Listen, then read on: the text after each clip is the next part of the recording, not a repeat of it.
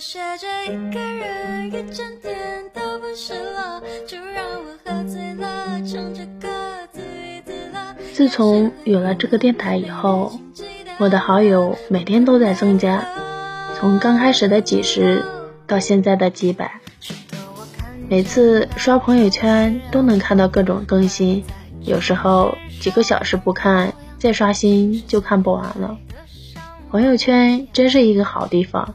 它让我们在展示自己的同时，又能窥见别人的生活点滴。这里二十四小时都有人刷屏，就像一座城市永远灯火通明。大家笑着聊着，热闹着，乐此不疲的看着讨论着。他们每天灯红酒绿，日日笙歌。他们有钱任性，总是不停更换定位，到处旅游。他们勤勤恳恳，每天工作努力。下班后还在不断提升自己，他们每天晒娃晒幸福，每天都有不同的感受。他们笑容很甜，脸上带着自信。他们的生活中总有好多好多有意思的事儿。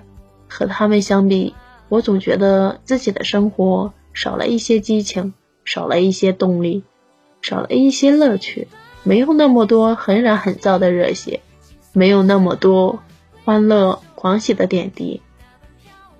每天重复着三点一线的生活，每天对着电脑写下那些不知道该向谁倾诉的话语。寂寞了就去露台上看着楼下来来往往的人群，想从他们身上找到不一样的感觉。想玩了就骑车去兜风，领略一路不同的风景，或者买张车票来次说走就走。讲真，我觉得自己的生活挺单调的，不如他们一半活泼欢乐。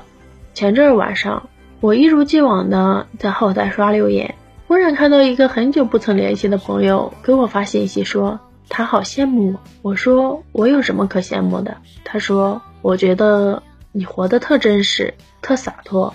我说明明你过得比我滋润，在五百强企业当白领，家庭和睦幸福，交友高端广，就连你去过的那些地方，我都还没有去过呢。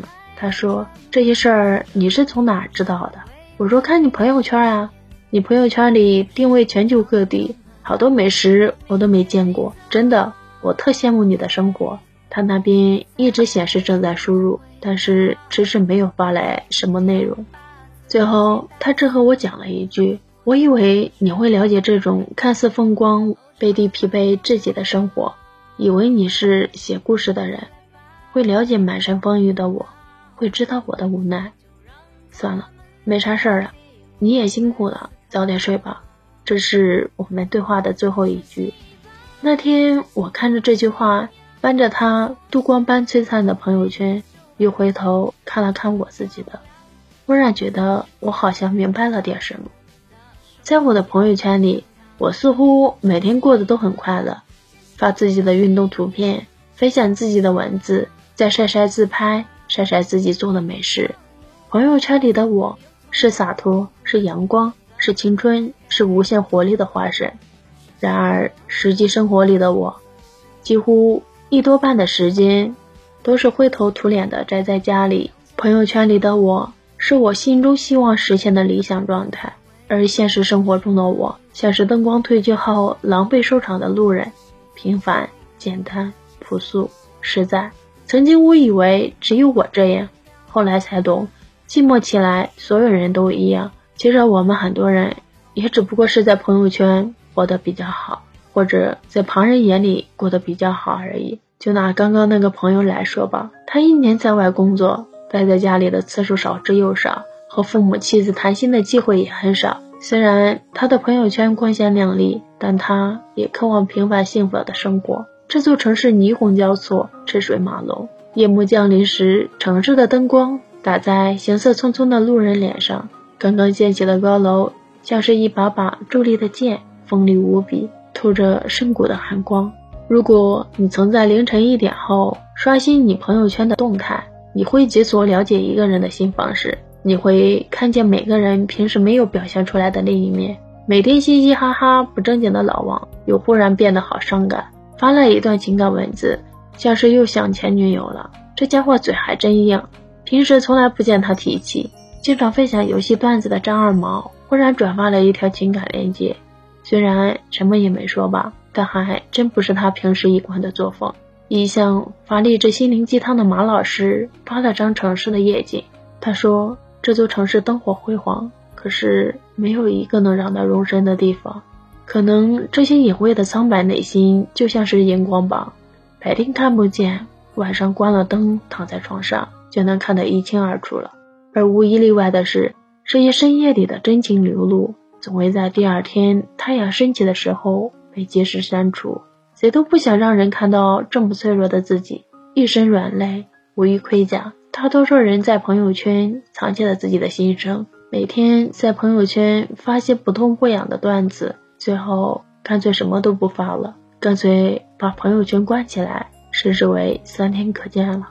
朋友圈仅三天可见，想想多画面。有人说，成长的标志是把眼泪咽回去，不再哭，而我却觉得。真正的成长是永远也不会在旁人面前哭了，自己躲起来偷偷的哭，小声抽泣着的哭，不会将这种情绪招摇过市的，不愿意让任何人看到自己脆弱和无助了，也不会让自己的情绪去影响任何人。你们只要看到我过得好就行了。想起我的时候，联想到的是夏日的骄阳，是空中的微风，是正能量的化身。是各种无限美好的生活包围的样子就行了。那些苦，那些累，那些孤独，我自己扛着就行了。以前哭的时候总希望有人来安慰我，现在哭只想静静的把自己藏起来哭。总有人让我写一些祝福给他，而我常写的一句话是：希望你过得好，像朋友圈中表现的那么好。我在努力过得好，和朋友圈里。一样那么好。天气有点闷热，心情有点忐忑。我斟满了三杯酒，在某地某时某刻自娱自乐。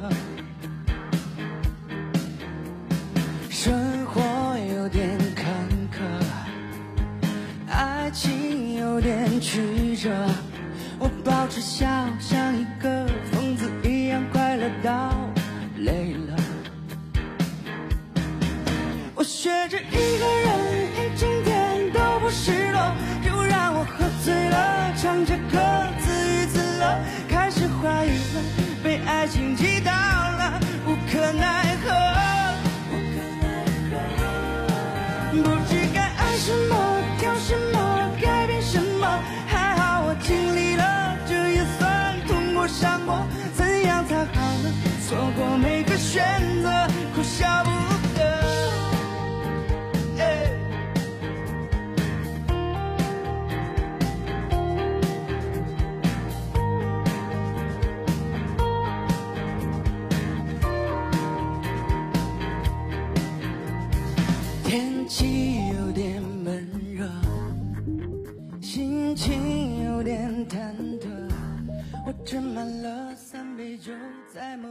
是。某个。